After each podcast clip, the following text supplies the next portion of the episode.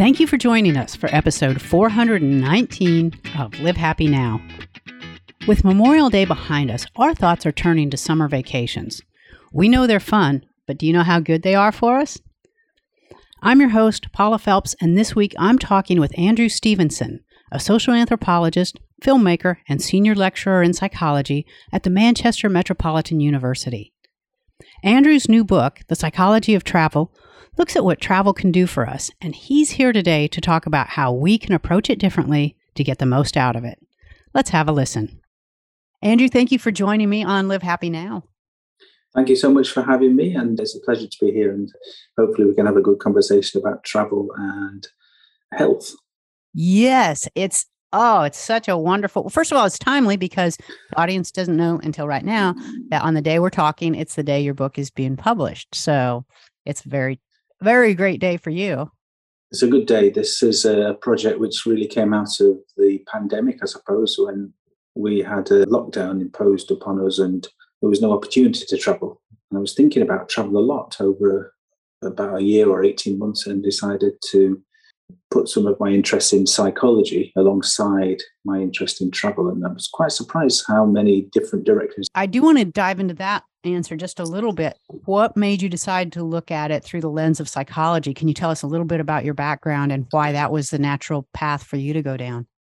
Yeah, well, I, I in my day job, I'm a professor in psychology or a lecturer in psychology at Manchester Metropolitan University here in Manchester. But my sort of specialist subject in psychology is culture and space and place. And I'm really interested in the way that places affect the way that we feel and think and act. And of course, that's never more relevant than when we're actually experiencing new places.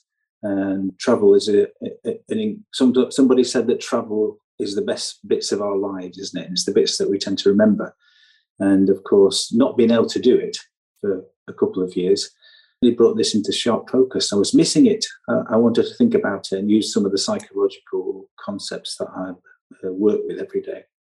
Yeah, and and you've delved into it so well in your book, and I was curious how you go about studying this. We have a lot of travel books. We have a lot of you know different ways to look at travel. How did you actually study the psychology of travel and how that affects us? That's interesting. I mean, I think it was a combination of bringing together some of the areas that I personally have researched. So, someone thinks some things I'm interested in include things like migration and movement and the way that um, movement across borders affects our perceptions of people, that kind of thing. I'm also interested in social psychology and the way in which people behave differently in groups. And of course, when we travel, we're thrust into all sorts of groups, people we don't know, surrounded by people. Uh, and as well as some of my own personal interests, I also was aware that quite a lot of people had written about things like fear of travel, well being and travel, mindfulness and travel, memory, and those types of things. And I decided, I also was aware that there isn't really a book about the psychology of travel, even though there are lots of academic, interesting academic articles, which are quite inaccessible for most people. Right. So, yeah. And so I thought, well, my job here is to just take some of the most interesting articles and topics that have looked at travel from a psychological point of view and put them into a coherent collection that you know that we can all enjoy. I, I tend to write in a a slightly more accessible way than some of the articles I've been reading. Yeah. That's not a criticism. It's just the way that just the way that things are, I think. Yeah, and I think that is important to note because when you hear about the psychology of travel, it sounds heavy, but it's really not. It's mm. not. It's a very, as you said, it's a very accessible read and very engaging. I mean, travel is something that we all enjoy doing. Right. And psychology is really just about people and how they behave and think differently. And so, bring those two things together, you're bound to get something interesting, I think. Yeah. And one of the things that you talk about, you say it's virtually impossible to travel alone.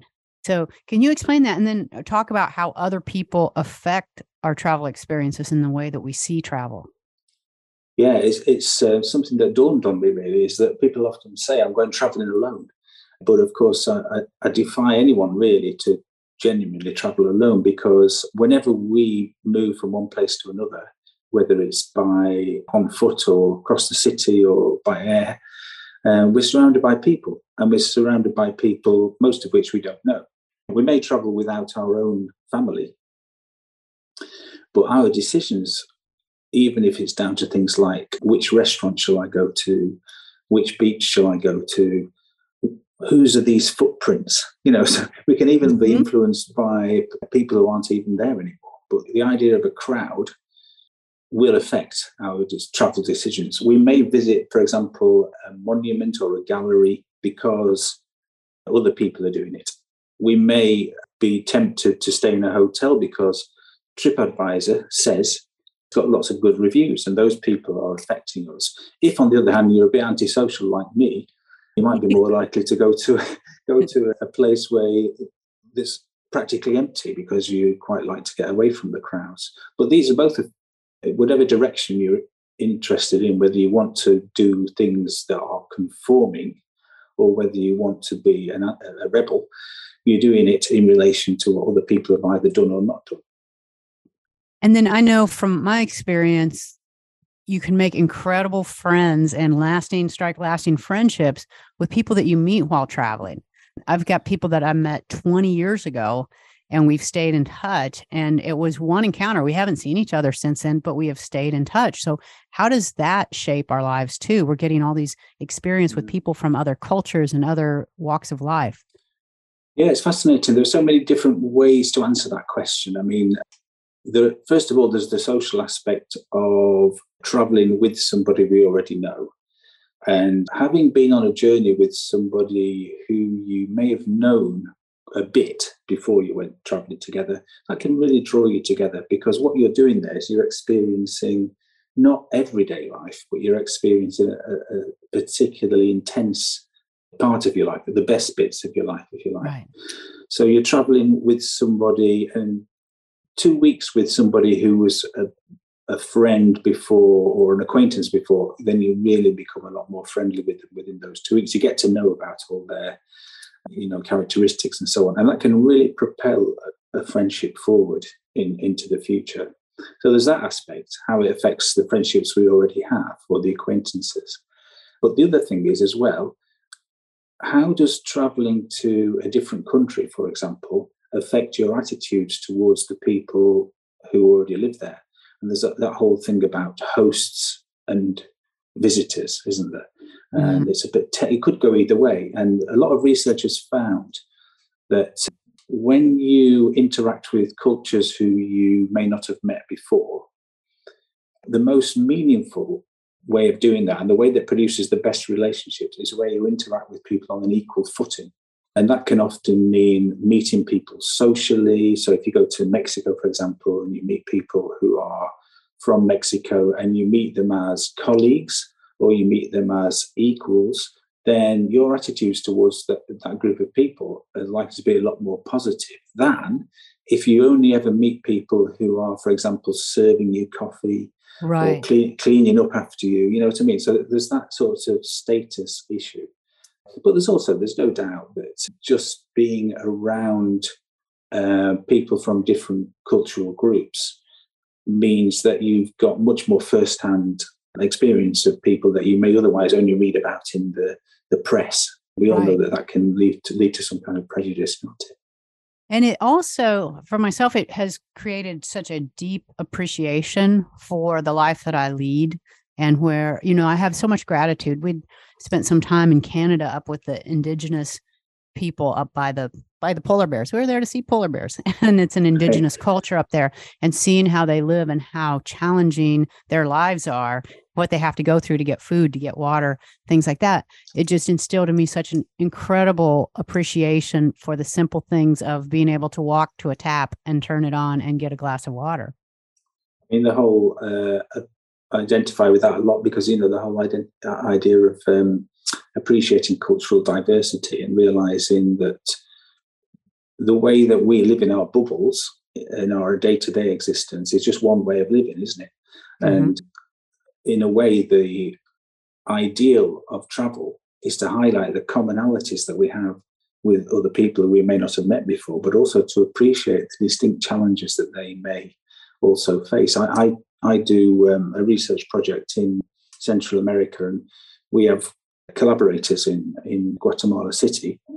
And we do a lot of work with young people there. And one of the things that we're looking at is the concept of sort of resilience and how people overcome oh, nice. challenges that they face in their everyday lives. And it, it's I'm never anything other than surprised and impressed by the way that people cope with things that often we don't cope with that well here.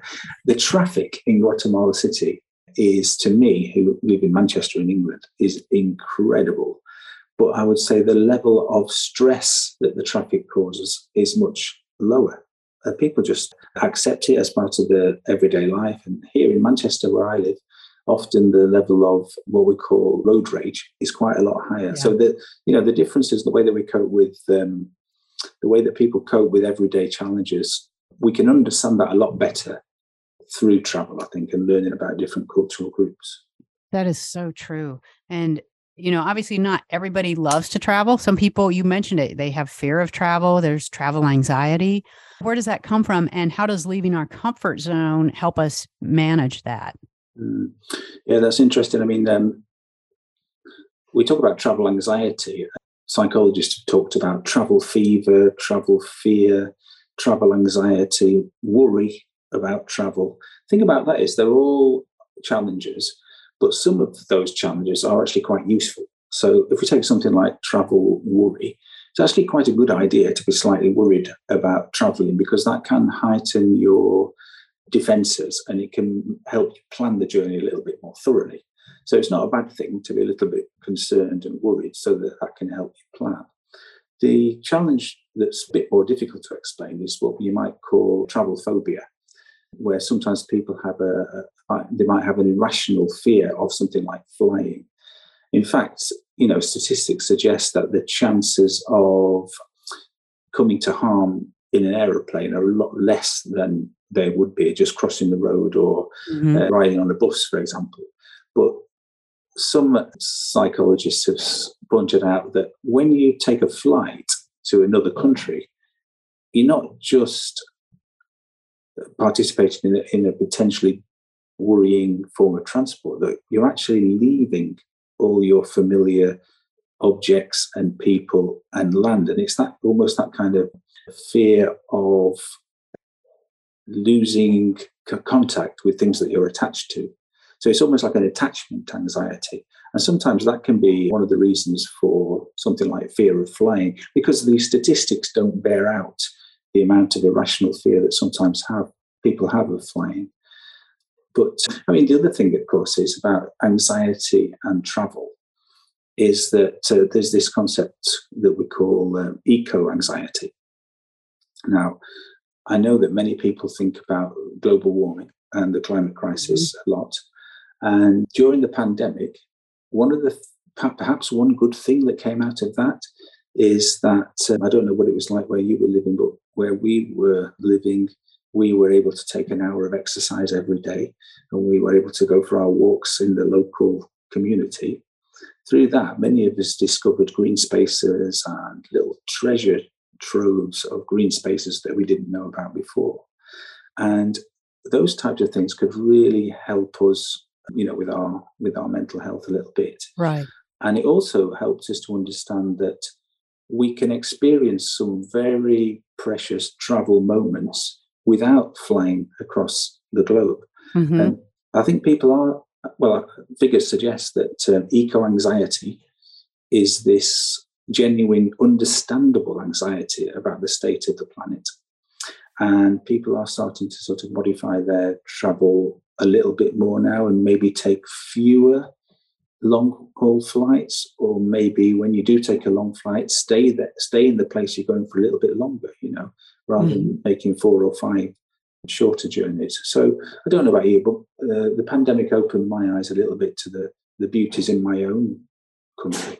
Um, Absolutely. I'm, I'm not going to give up flying, but I'm maybe starting to think a little bit more that uh, there are some great things to see that are on my doorstep as well.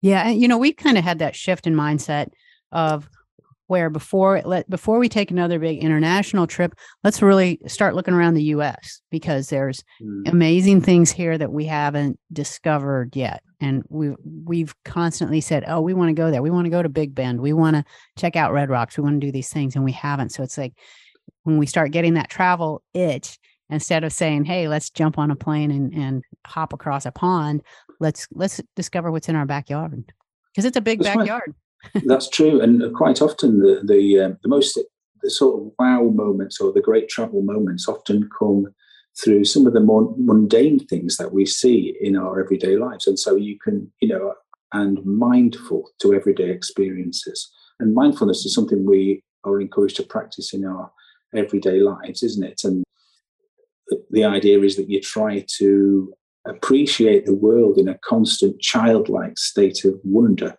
Mm-hmm. And you can enjoy the simplest pleasures like, uh, you know, a cup of coffee or, or a walk or stroking a stray cat. And those types of things can be appreciated not necessarily only on the other side of the world. So it's about recognizing that travel, enjoyment, and pleasure aren't exclusively uh, on a on a set list of destinations that we're told right. to visit. You know. yeah, I think it can probably open your eyes to your everyday world a little bit more and the things that mm. like as you're talking just the things that you can appreciate that are around you every day yeah that's right i mean it, uh, one of the key things about mindfulness is being able to appreciate your surroundings but without making too quick a judgment about whether it's mm-hmm. good or bad and sometimes when we suspend judgment we give ourselves the time to enjoy whatever it is we're doing a little bit more with taking a breath or savoring the moment a little bit.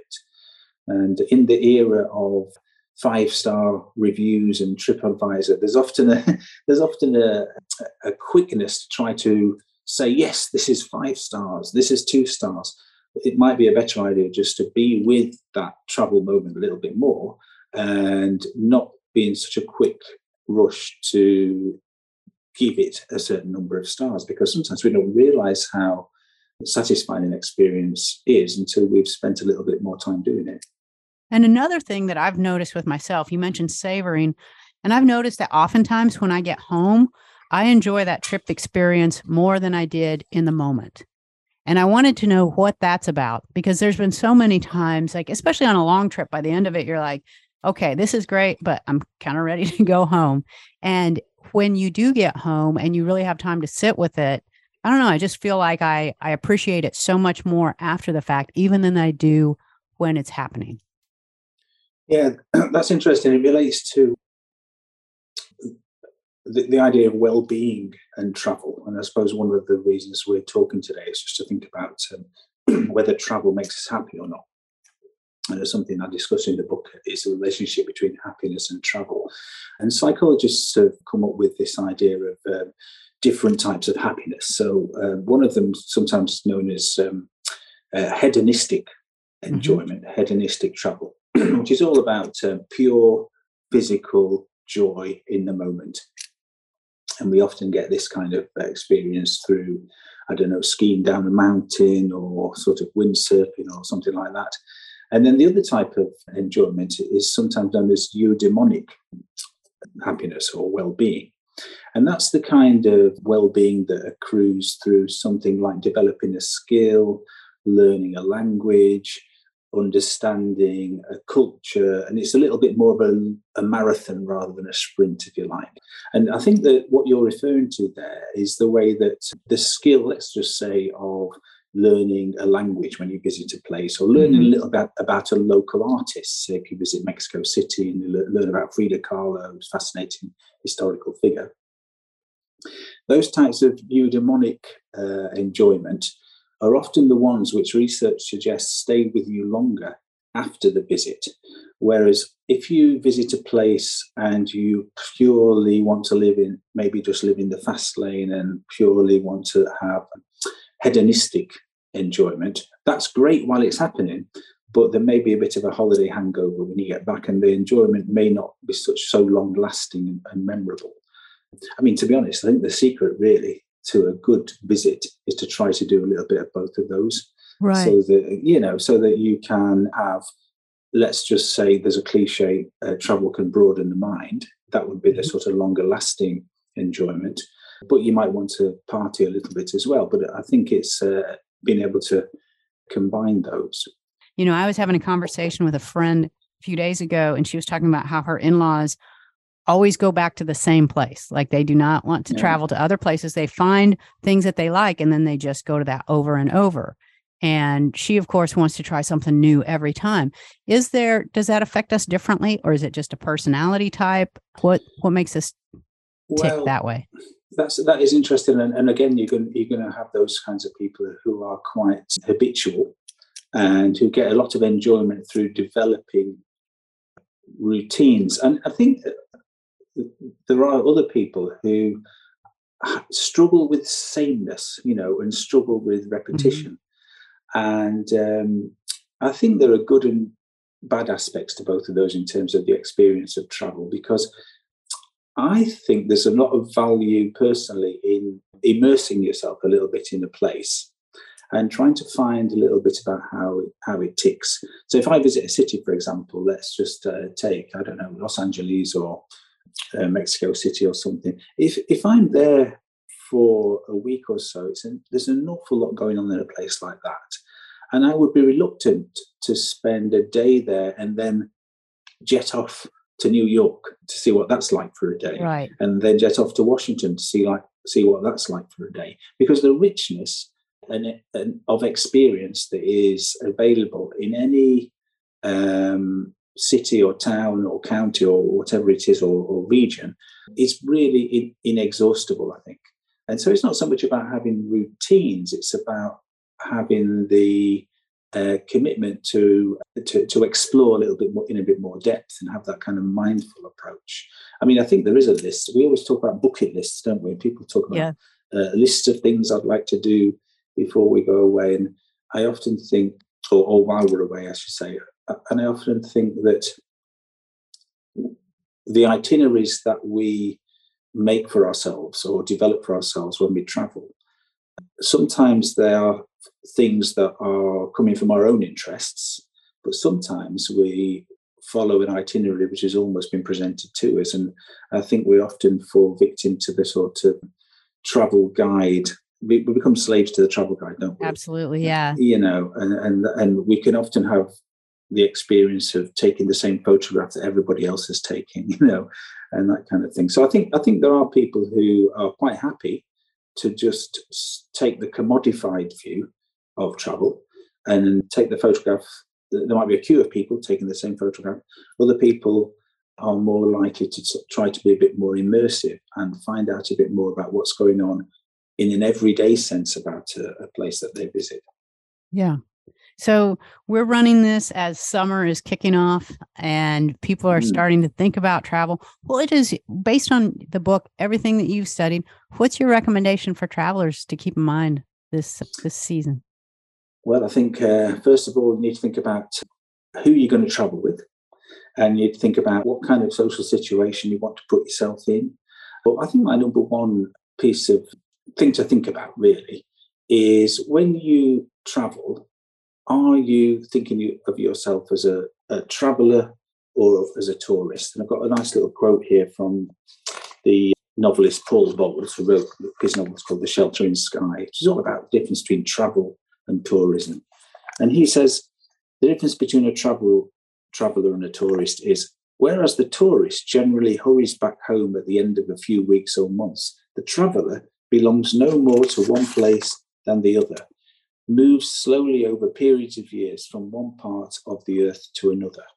And for me, the traveller is somebody who's following their own dream about discovering something about themselves, trying to be mindful and developing their own re- relationship with sort of cultural diversity and finding something interesting about themselves. The tourist may be experiencing hedonistic travel, but maybe they're having the same holiday that everybody else is having as well. I think you've got to decide which of those you want to be, really. It's not that one's better than the other, but they are quite distinct. That is so interesting. Andrew, you've given us so much to think about. I love this conversation. We're going to tell people how to discover your book because it's it's it's such an important and accessible read. And I But also thank you for it's not a writing. very big book either, and it will. I know it's it's it goes quick. It's a very slim volume, so uh, it's you can read it on a plane. exactly. Andrew, thank you again. I appreciate your time today. Thanks for having me on, Paula, uh, and have a great summer. You too. That was Andrew Stevenson talking about why travel is so good for us. If you'd like to learn more about Andrew, follow him on social media, or check out his new book, just visit us at livehappy.com and click on the podcast tab. And while you're there, remember there's still time to swing by the Live Happy store and take advantage of our spring special, where you can get 25% off store wide just by entering the code SPRING25. That is all we have time for today. We'll meet you back here again next week for an all new episode. And until then, this is Paula Felps reminding you to make every day a happy one.